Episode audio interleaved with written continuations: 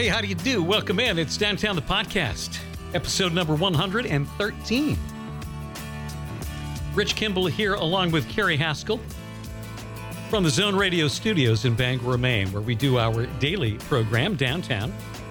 Every weekday from 4 to 6 p.m. Eastern Time can be heard on the Zone radio stations around the state of Maine, worldwide, maybe even in some of the outer reaches of the galaxy. Uh, our website, downtownwithrichkimball.com. We're brought to you every week by Cross Insurance, where security meets strength. Two very fun conversations coming up for you this time around.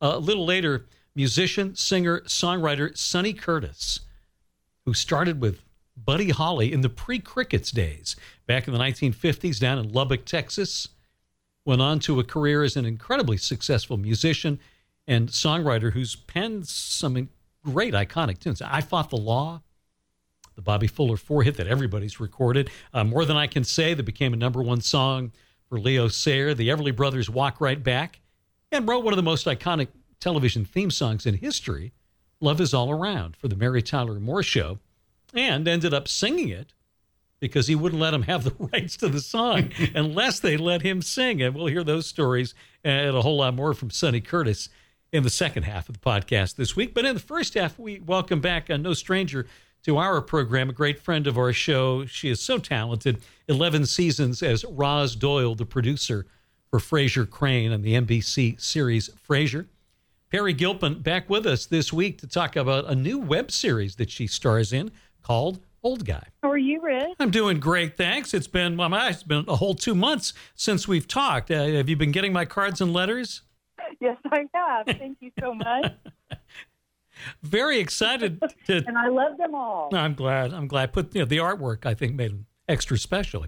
I'm so excited to talk with you about this uh, series that's out now and streaming called Old Guy. It, it's a wonderful series, but just as wonderful, I think, is the story behind it. Can you explain a little bit about how uh, this all came to be and how you became a part of it? Yes, uh, the the Old Guy is a web series made by this production company called Five Sisters Productions, which is literally five sisters.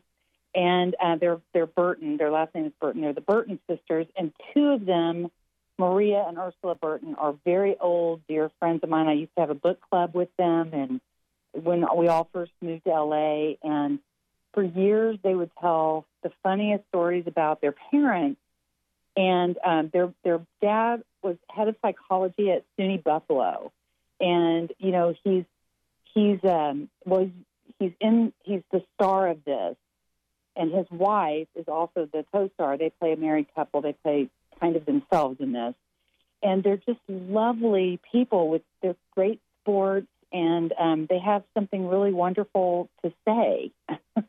and their kids wrote an amazing script about them. And and Roger really did this when he retired uh, from the psychology department. He moved to L.A. to try to become an actor.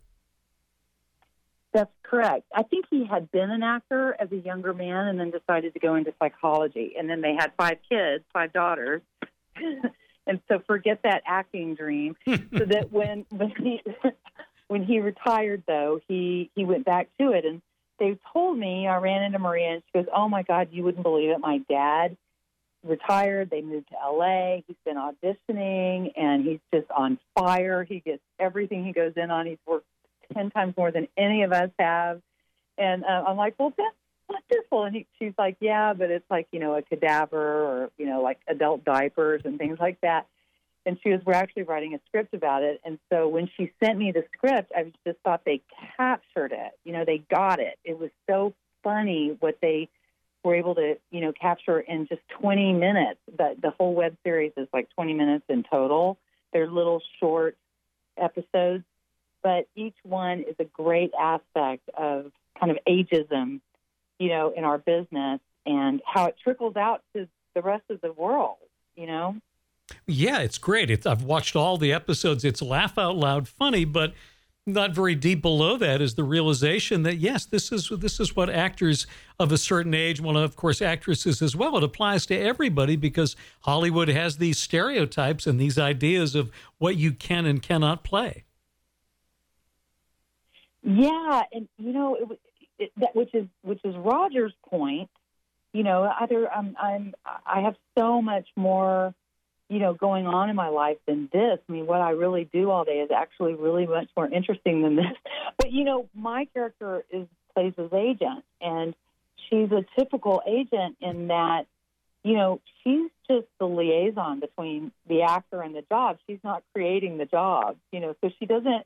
She, there's not a lot she can do, and especially since he's just kind of entering the field at 80, you know, it's not like it's not like he's a well-known actor who's aging, you know, and people are, you know, they're it's like, why not write me more parts? He's just sort of fulfilling a need, which is, which, which is. what I love is that he keeps dreaming though, and he keeps wanting to do more. And and and she kind of gets she kind of she kind of catches the bug, you know, for him. Well, and Winnie is such a fantastic character. I think one of my favorite scenes is when she mentions that he's he's up for a Spielberg film, and it doesn't quite go the way he was hoping. No, no, but but boy, you know, she she sets it up perfectly. You know, so good. Now, I thought they wrote a really, really great script. Now, I don't want to. We won't name any names here, but uh, did you base your characterization of Winnie on anybody that you know in the business? Well, I, I kind of base it on all every agent you know I've ever had, and but also like you know with love, you know, and understanding because it's it's not easy to keep everybody happy, and usually people aren't. So I feel like there's some kind of agent school that you go to where you're able to deliver really disappointing news. You know, it's like being a doctor. You know, you have to like have a bedside manner. We're talking with Peri Gilpin about the new web series "Old Guy." Uh, I loved uh, Roger getting the part in the uh, with the ED commercial. That was brilliant. Uh, the adult diapers, but I think my favorite scene of Rogers when he was he was playing a dead guy and couldn't stop laughing in the casket, and then even took a phone call. yes, yes that I mean that. So sisters, the the five the five sisters production. I mean that script is so genius for that part alone. Absolutely. So, because I, I love Rogers. I think his name is Harry in the movie in the in the show, but right. Uh, Rogers' good naturedness, you know, his his sense of humor, his I keep saying this word about him and Gabrielle, his wife. Their their contentment in life, you know, is there. They, they, this is a dream, and if it goes well, great. If not, that's okay too. you know? Well, and, and doesn't he capture the attitude that, that all actors have to have in the business of being positive and yeah, it didn't quite play out like I wanted, but hey, I got something. I'm excited to have this role. The next one will be even better. That's right. Onward and upward, as we say. Well, Old Guy is it's a wonderful series. Uh, it's available for streaming, and, uh, and I understand too uh, you're putting it out there for uh, Emmy consideration as well. Yeah, um, I got. I was contacted by Maria and Ursula, and they we made this in 2013. And in the time that's passed, in these past seven years, their mom got very ill, and then their dad got ill, and they took care of their parents, and um, and so I think that that was kind of all consuming. And for some reason, at this point, and I'm not sure what made them want to do it. They said we're going to go all out and really try to get this out there. So, so I, I, I applaud that. I think it's great. I've always loved it. I thought it was great when it came out in 2013. So I'm thrilled that they're bringing attention to it, and and what a perfect time for lots, so many reasons. We can use the laughs. There's no doubt about that. But it's also a good idea to re- be be reminded of uh, you know the fact that age is such a it's such a weird thing. You know, uh, I, am 62 years old in a couple days. I look in the mirror. I see Happy me. Birthday. Thank you so much. I don't see that. You know, to me, I'm I'm kind of the same person I've always been, and it, it's so relative. But in in so many businesses, in so many lines of work, you're judged by by that appearance, and and how old you are is also determines what people think of you and your abilities. Yes, and in so many in so many you know movies, especially like maybe Disney movies or like or Star Wars or you, uh, the you know Hobbit, the, the Lord of the Rings. You know, so often the people the, the the people that we go to for advice and the people that we respect the most and the people that we want to get their approval and the spiritual leaders are very elderly, right? But it's always in a fantasy. It's never right. in real life. you know, like where you go and try to, you know, or you might go talk to grandpa and then grandpa's kind of a, you know, he's kind of treated like bubblegum instead of just the wise person he is or the wise person grandma is. You know, the Waltons had that. You know, I wish we saw it more Frasier kind of had it in John. But he was not very old, but he was definitely playing a lot older than he was. But you know, we need we need all the generations. We all need to talk together. you know, and then I feel like right now that with you know with our with where whether to wear a mask or not, you know, that is there's a lot about how we feel about our our friends who are elderly. You know. Yeah, how are you seeing uh, where, where, you are? How's compliance with masks right now? Because it seems to it seems to be pretty spotty and dependent on a lot of factors. That's what I see. But for the most part, I see people wearing them where they should be wearing them. You know, but like a few times I've gotten out of my car and walked up to the grocery store door and had, you know, the kid at the door or someone behind a cash register go, "You don't have your mask on." I'm like, "Oh my god, I totally forgot." You know, I, I'm not, I'm not, you know, ignoring it. I just forgot. You know, which is terrible. but so, but when you see someone with one on, you remember. But if you don't see anybody, you know what I mean. I, I, I have made the mistake by mistake. Right. But um, but I, I I have no problem wearing one. I I see put up the best tweet of all time a couple of days ago. He, he wrote, um, "Wearing a mask is kind of like an IQ test, isn't it?" yes, absolutely. You know, so I, I can't even imagine questioning it. Why why would you? What's the problem?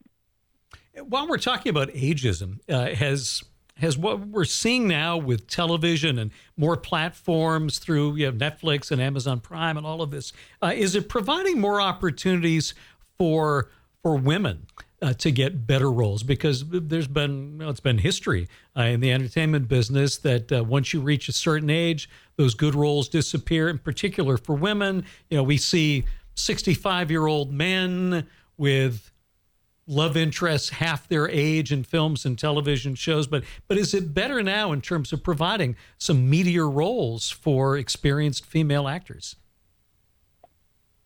it seems to be. It does definitely seem to be getting better and better all the time.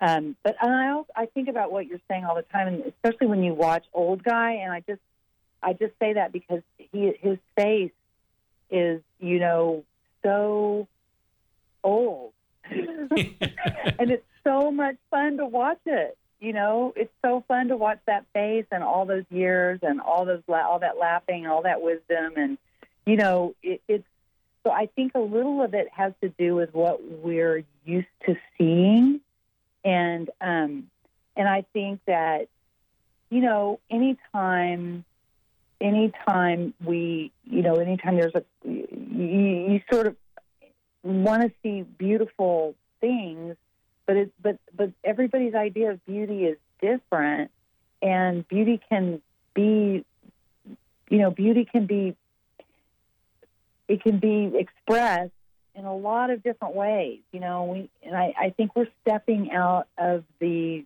of the old Hollywood like ideas of beauty. I think we're stepping away from that big time. Well, that's a good thing, you know, because we've all got we've got old people in all our families, and they're interesting and they have wonderful stories to tell. We don't all have supermodels in our family, so uh, you know, it's a lot easier to relate to Roger's character, uh, certainly for me, with a birthday fast approaching. well, I just think he's got such a great face anyway. You know what I mean? I'm oh, sure yeah. it's always been a, a funny face, you know? It's just very full of love. I find his face to be so full of compassion. It's just got every, you just feel like that would be a friend, you know, and um, and I I I I I I know that we make a lot of decisions about people within the first couple of seconds of seeing them, just because we just decide things about how they look, you know, and so maybe maybe all the things that are going on right now will help us see things with a little more open mind. That would be a great thing indeed. We sure hope so. Well, check out the series. It's streaming now. Old guy, absolutely wonderful. Peri plays the delightful Winnie, the greatest agent in the world in this. Peri, it's always good. Thanks so much for for checking in with us again. Uh, we wish you well. Stay safe. Don't forget that mask, and we'll talk to you again soon. I won't forget it. And Rich, thank you for inviting me on. I always love talking to you. Thank you. Peri Gilpin, man, always so much fun when we have her on the show. Our thanks to Peri for joining us this week. Check out Old Guy. Again, it's available on YouTube uh, from Five Sisters Productions. It's Short, you can watch it all in one sitting, but very funny. It is. It. I enjoyed that as much as anything I've watched recently. It was a lot of fun. And every, I mean, Roger's great. Uh, Peri's so good in it. Uh, check it out. You're going to like it a whole lot. We'll take a break right now uh, get a quick word from our friends at Cross Insurance, and come back with songwriter Sonny Curtis next on Downtown. Since its founding in 1954, Cross Insurance has grown from a small family owned agency that started in Bangor, Maine, into one of the largest super regional insurance agencies in New England. With the network of offices throughout New England, Cross Insurance works with top carriers to provide maximum value to you, your family, and your business. We are proud to be the official insurance broker of the New England Patriots and would welcome the chance to provide security for your team. For more information, visit crossinsurance.com. Cross Insurance, where security meets strength.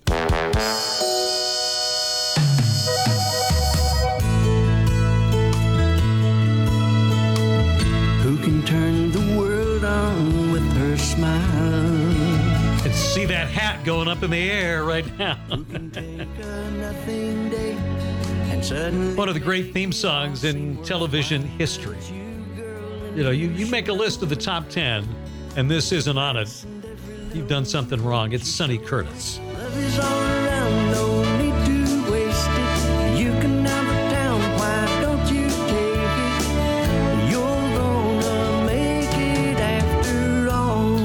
And I love the, story that you'll hear from Sonny is he told us about how he got the gig and insisted that they let him sing the song. But I love that he, he, all he knew about it was uh, basically a little, what, three or four page summary that they sent him. A 30 year old woman comes out of a bad relationship, moves to the big city of Minneapolis. Yeah, he it just a short, short summary, and he came up with something that has stood the test of time. And yeah, you you hear those first few notes on the guitar, and you know exactly what's coming. But Sonny Curtis has done so much more than that. Uh, songs that he's written, like "I Fought the Law," "More Than I Can Say," "Walk Right Back." Uh, Keith Whitley's biggest hit, "I'm No Stranger to the Rain." We had a wonderful time talking with singer, songwriter, and musician Sonny Curtis. Thank you so much for being with us today. Well, thank you, Rich. How are you doing today? Doing pretty well. Uh, interesting times for all of us here, but doing the best we can.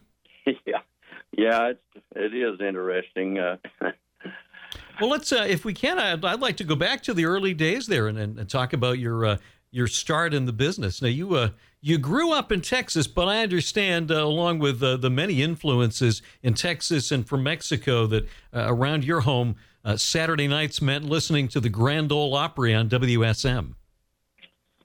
Uh, yeah, I grew up in a very small community. About, as a matter of fact, it's 408 uh, was on the city limit sign, uh, so you can imagine how small that is.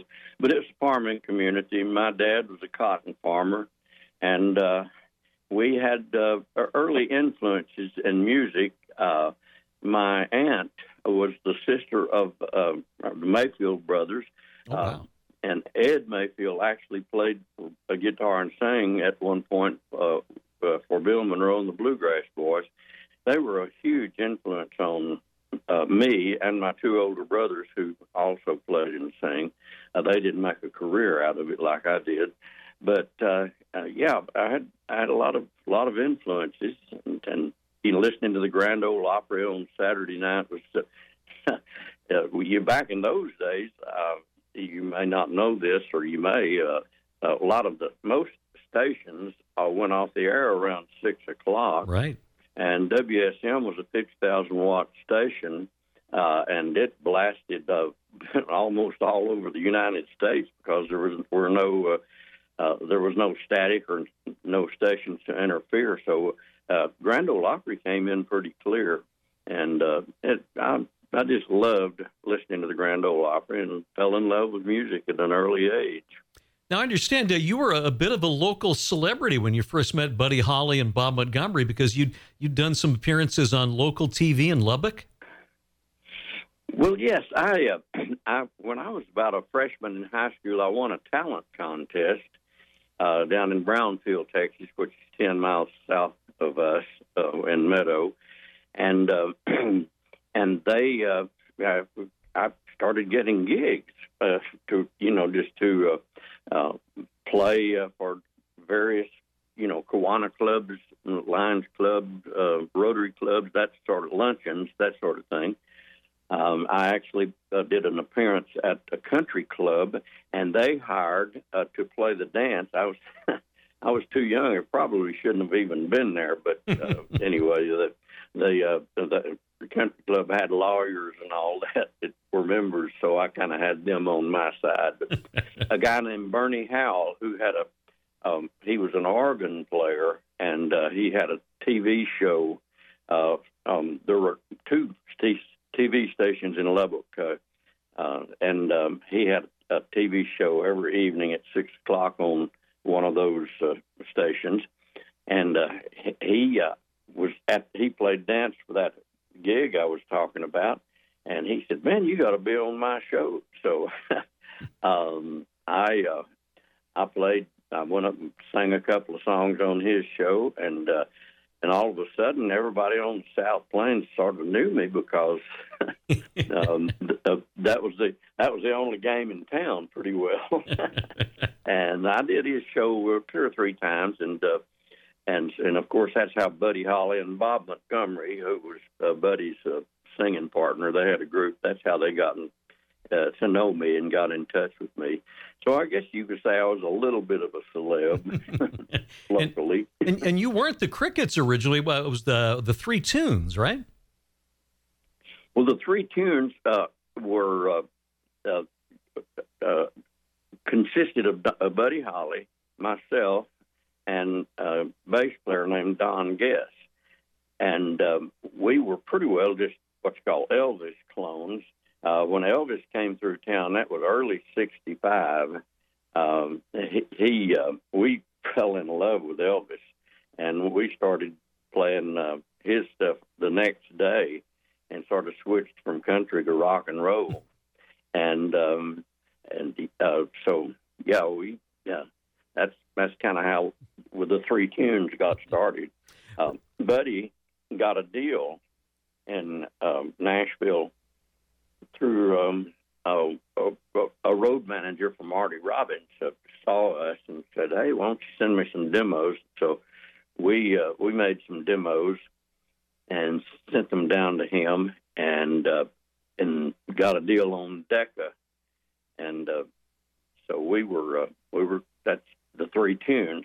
We were uh, funnily enough we were really supposed to be the two tones because uh, we we got a gig in uh, in Oklahoma City and it had about five or six days on the tour, and we didn't have any any uniforms. So we went down to the local haberdasher, haberdasher in, in Oklahoma City and bought some uh, uh, a white shirt and white, I mean, white pants and a blue shirt and an orange shirt.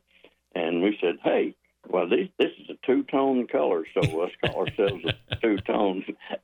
when our record uh, reached uh, the um, powers that be at Decca, they they changed it to the three tunes. So that's how the three tunes got started.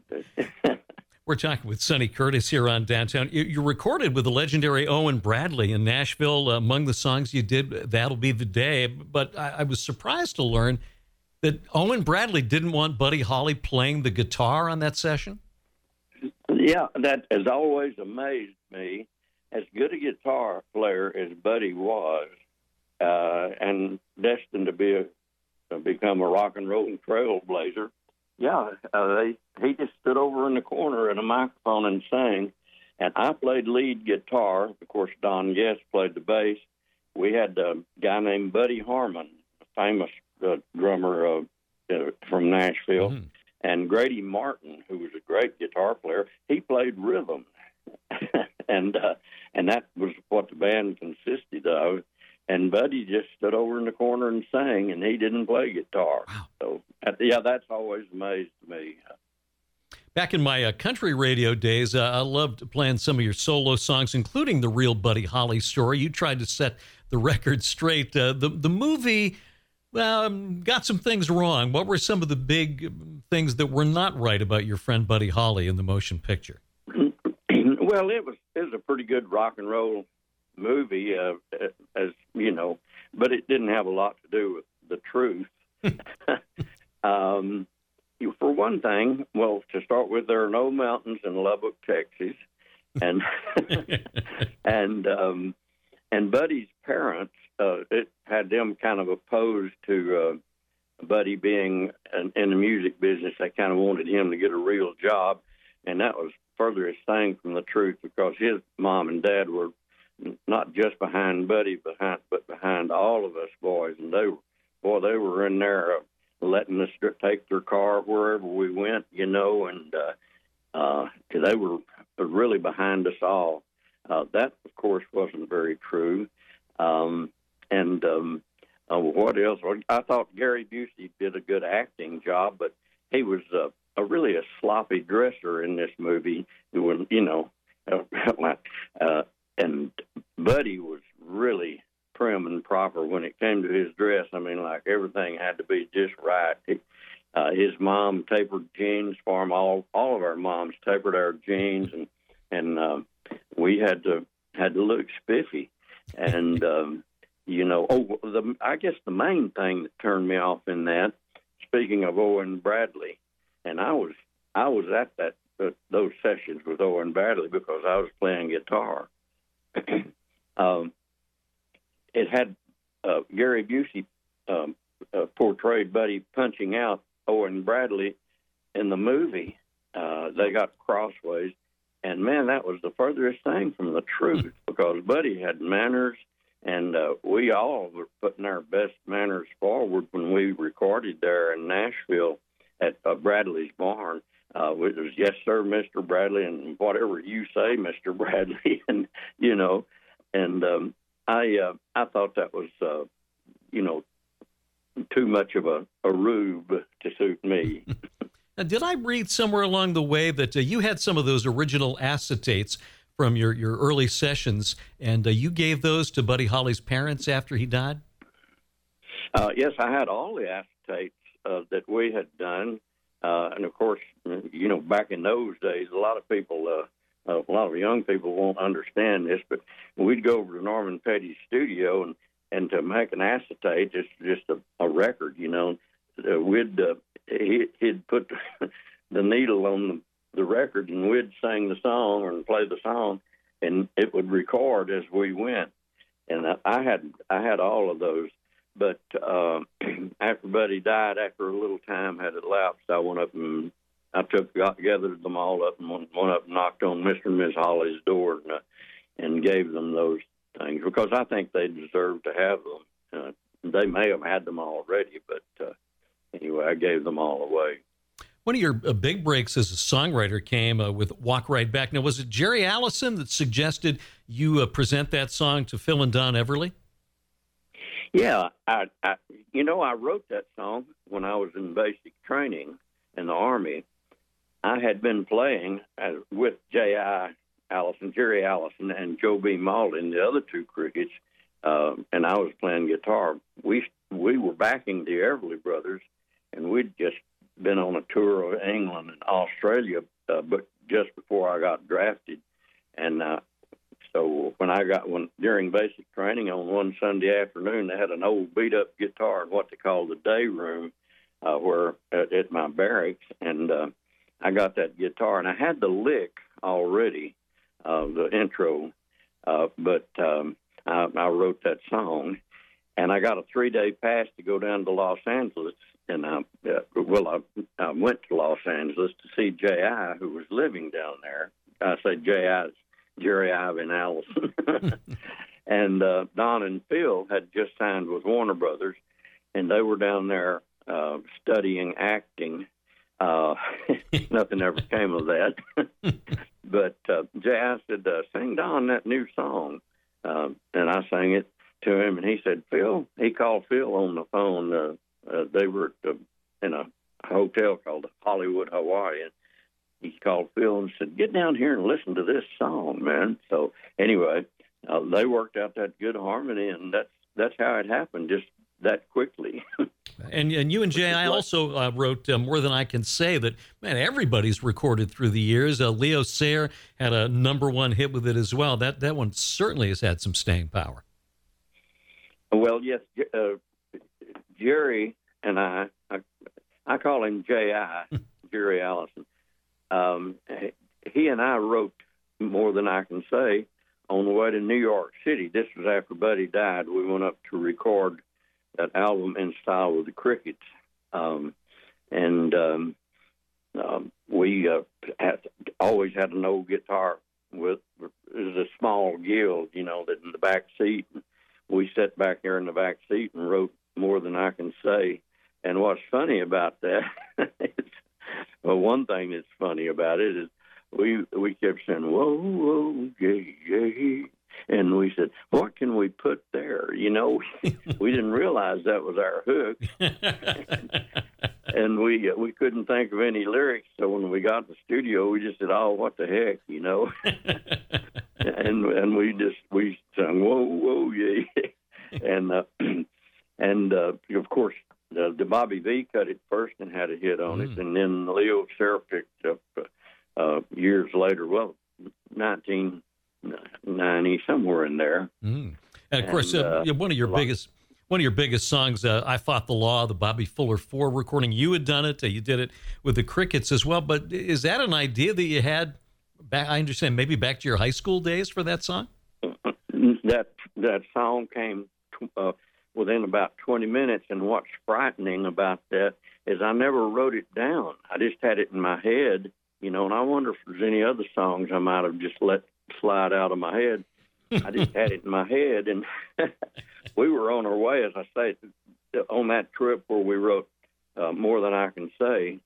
Uh, we were desperate for new material to record, and uh, I said, uh, I'd written I Fought the Law as sort of a country song. And I said, hey, how about this one? And I sang I Fought the Law. And uh, we all said, yeah, that's one we can cut.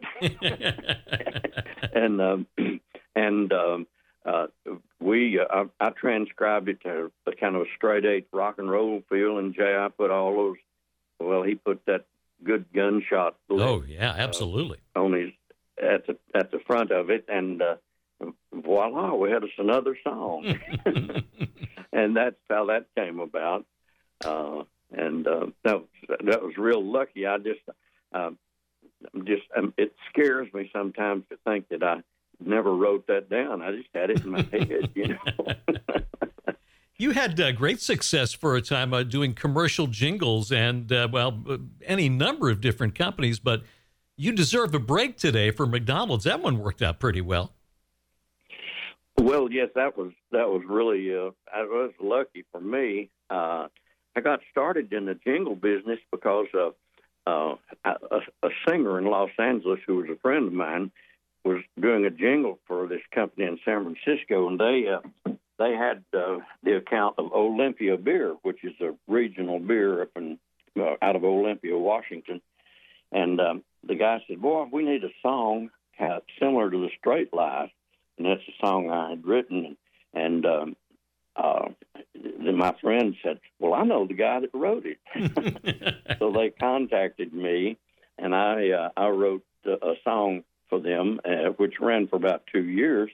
And then um, uh, a friend of mine, uh, uh, well, he became a friend, a guy named Don Pasterpike, got mixed up with him, and we started writing jingles. But now that you deserve a break today, I did not write. Right. I wrote songs around that, uh, but uh, I, I can't think of who it was off the top of my head, but somebody else wrote that particular uh, uh, uh, song.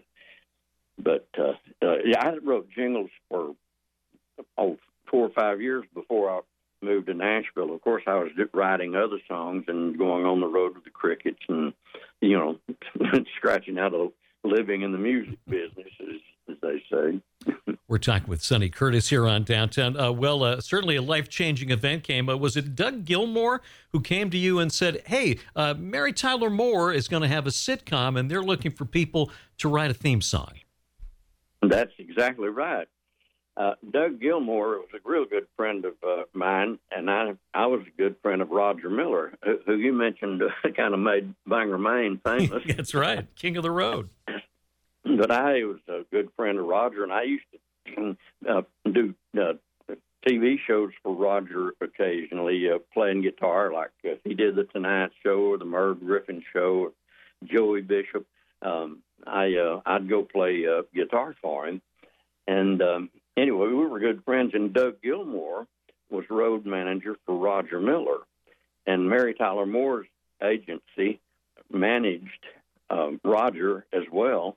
And they said uh, Doug was really a sharp guy, and uh, he uh, he started working for Williams and Price Agency. And he called me one day about eleven o'clock, and I was just at home picking my guitar, and he said uh, they're going to do uh, a sitcom for Mary Tyler Moore and uh, would you like a shot at writing a theme song? And I said, why, sure. he he dropped like a, a about a four page treatment of the show off at my house in his lunch break, and uh, I got right on it. And I think I beat everybody to the punch. He, he uh, I had a jump on everybody else, but I called him back about two o'clock, and I said, "Man, sing this too." and uh, luckily it didn't have a lot of information. I wish I'd have kept that uh, that format or uh, treatment, but I threw it away, of course.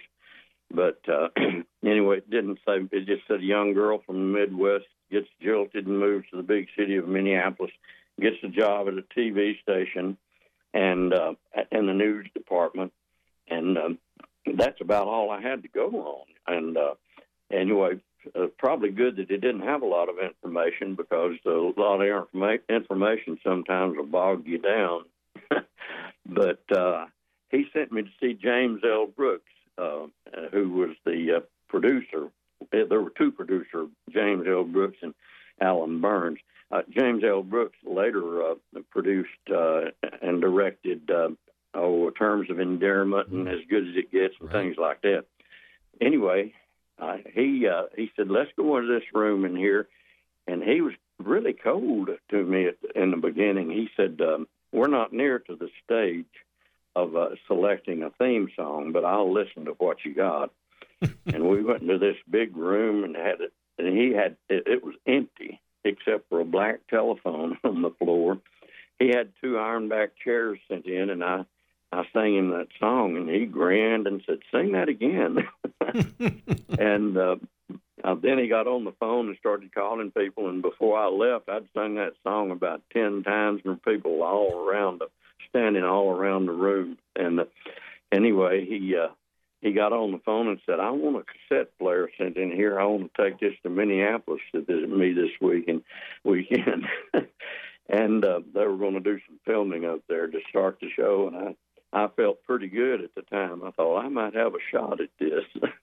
so yeah, and then that's they, how they, that came about. And they came back and said they wanted the song, but didn't necessarily want you to be the singer. But man, uh, you uh, you held out, and that turned out to be an awfully good decision.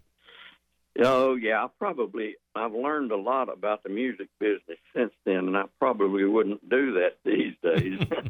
but uh, But uh, I said, "Well, uh, if I can't sing it, then you can't have the song." oh my! Uh, uh, talk about talk about dumb, but in that, like you're right, in that particular instant, it kind of paid off. well, yeah, and it's one of the great themes in, in all of television history. You just hear those opening notes on the guitar, and and uh, man, it takes you back. And I know you you had a chance. You met Mary a bunch of times. Was she appreciative of of what you had created for? her? Uh, yes, she was a very nice person, and uh, I, I didn't get to know her well, but uh, you know, we knew each other, and uh, we were we would be at functions occasionally, and uh, she was always really nice. And, and uh, anyway, she signed. Uh, we had some sheet music that, and she she signed uh, my sheet music, and uh, uh, it was a really a nice inscription. It says something like, uh, "A part of who I am is because of your love." And and anyway, I, I've got that hanging in a very special spot up in my office. Well, I bet you do. Uh, hey, how did you uh, how did you come to get uh, "I'm No Stranger to the Rain," the wonderful song you wrote with Ron Hellard? How did that make its way to Keith Whitley? Well, I was writing uh, uh, under contract to Tree Music, which is now um, Sony uh, ATV, Sony ATV Publishing. they absorbed Tree, but Tree was a huge publishing company in the country music uh, and I had I was under contract to them, and Ron, uh, who, who was really a good friend and a terrific songwriter, uh, he uh, he was also under contract to Tree, and uh, I had a little writers' room in Nashville, and I'd go down yeah because I live oh about thirty forty minutes out of downtown Nashville, and uh, I'd go down to that writers' room and meet Ron, and we'd try to come up with something. And we were coming back from lunch one day, and uh, Ron was really prolific. He'd say, "How about this?" and "How about that?" You know, and he said, uh, "How about I'm no stranger to the rain?" And anyway, and I mulled that over a couple of times. he he was saying he probably gone on past it, man. He, I said, "Go back to that no stranger to the rain." When we got to my office, we started in, and it really kind of wrote itself. I mean, it's it's amazing. Sometimes people ask me, sometimes, how do you write? How do you know when you write a song and all that? And I think sometimes I just dreamed them. I mean, I can't remember exactly how I went about it, but uh, we uh, we wrote that song and took it up that afternoon to Tree, and uh, we made a demo of it. and um, a guy at Tree uh, took it, uh, one of the song flirters there, uh, took it to um, Keith Whitley, and uh, he recorded it. And I thought he was never going to release it. He sat on that song for a year and a half or hmm. two years, it seems like. And uh, anyway, he finally finally released it as a single, and uh, and it's sad that uh, Keith died, uh, but that song was number one when yeah. Keith died. Uh, and uh, uh, but that's the story of no Stranger to the Rain. You mentioned uh, one of my favorite songs of yours, "The Straight Life." Big hit for Bobby Goldsboro. Personally, I love the version that Glen Campbell did. Oh uh, well, Glen Campbell was oh he was hotter than soap at the time. He had his own TV show, and uh, uh, yes, uh, he recorded that uh, as a cover, and it's on the Wichita Lineman album. Right and man, that album just sold like a hit single. I mean, it it sold a lot. But of course, Goldsboro had a number one. Um, I don't know. I don't think it went to number one, but it was a top ten record. Oh yeah. And um, and a lot of people recorded it. Uh, the Mills brothers, Al Hirt, and Val Doonican in England, and uh, uh, Lawrence. I know Lawrence Welk did another one, I think. But anyway, a whole bunch of people recorded that and uh, that was a real terrific copyright of, of mine. And as you say, Glen Campbell, uh, that's also my favorite uh, version of it. Uh, he really did it good, as he did everything. well, you know, when you've had your songs recorded, and you mentioned some of the people there, but everybody from from Bing Crosby to the Dead Kennedys, that that says something about your songwriting. well, yeah, that's. Uh, I think my my I think my daughter she wrote a bio of me. I think she came up with that line. uh, but uh, that is quite a stretch uh, from uh, Bing Crosby to the dead Kennedys, and uh, and and of course I had, uh, had instrumentalists, which I'm proud of, like for instance Chet Atkins, Al Hirt, and and um, Floyd Cramer Um, know, did my songs, uh, you know, instrumentally so I, I was always kind of proud of that too. The business has changed so much, and, and these days, uh, the record companies uh, maybe don't have the power they once had. And with streaming audio, there are new ways for people to break into the business. Uh, do you think it, for, for new people, is it easier today than it was uh, for you guys back in, in the 1950s? Or is it tougher? Are there more challenges? Well, I imagine it's pretty tough. Uh, I, I always thought it was pretty tough uh, for us, but um, we, uh, I think we were able to find an avenue uh, that it's it's hard for uh, people these days to uh, to get started. I would think, and uh, I've, I've been kind of retired for a few years, and I'm not really that active in music business, but uh, it's a it's a weird weird business uh, to me. That seems to me like that uh, songwriting uh, and I'm not putting them down by any stretch, but it seems like it uh, it takes a, you, four or five people you see on a song, right. like number one record. You know, like it, you think, uh, man, who, uh, uh, what, who contributed to what? You know, like there'd be four or five writers on a song. Uh, I can understand two guys sitting down, and sometimes maybe even three. Uh, and as I said, I'm not I'm not knocking it. I'm just saying it's it's a strange way for me to think about writing a song. Because um, mo- most of my songs, I always I always enjoyed the uh, uh, oh the time I was able to put into one. I, could take all the time I wanted and start in the middle and uh, you know or whatever, and maybe even without a title. Uh, but um, it's a it's a harder business, I think, these days than it was then. Because back then, if you if you had the goods, I think you could uh, find a way. And uh, I don't know, we were we were lucky. I think uh, I'm I'm real real luck. I feel real lucky about my career. I've I've had a lot of uh, good luck, and it's it's really nice to be able to do what you want in life. How is your friend J.I. doing these days? J.I.'s doing fine. Uh, he's uh, he's been ill a few uh, a little bit lately, but uh, he's you know some days he's better than other days. He had prostate cancer uh, oh many years ago, and that's uh, uh, he's had had trouble keeping his pay, uh, PSA, I believe it's called, yep. under control. But uh, uh, I think that uh, he's doing better these days. He has been feeling pretty poorly uh, at, at some points in the past uh, few months. Sonny, thank you so much. I've, I've, been a fan of your work for forever and ever. It's uh, such a great opportunity for us to talk with you today. Thanks again. Well, thank you for calling, man, and we'll talk to you later. What a blast. What a good guy. Sonny Curtis talking about his long career in the music business.